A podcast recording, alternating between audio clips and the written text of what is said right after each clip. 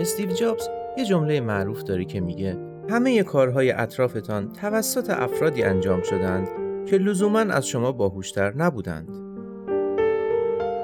حتی خود افراد موفق هم نمی‌دانند چگونه موفق شدند.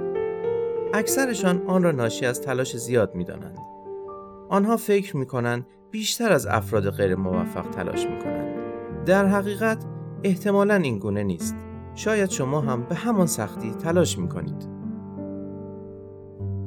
استیو جابز کامپیوتر را خلق کرد. هنری فورد ماشین را اختراع کرد.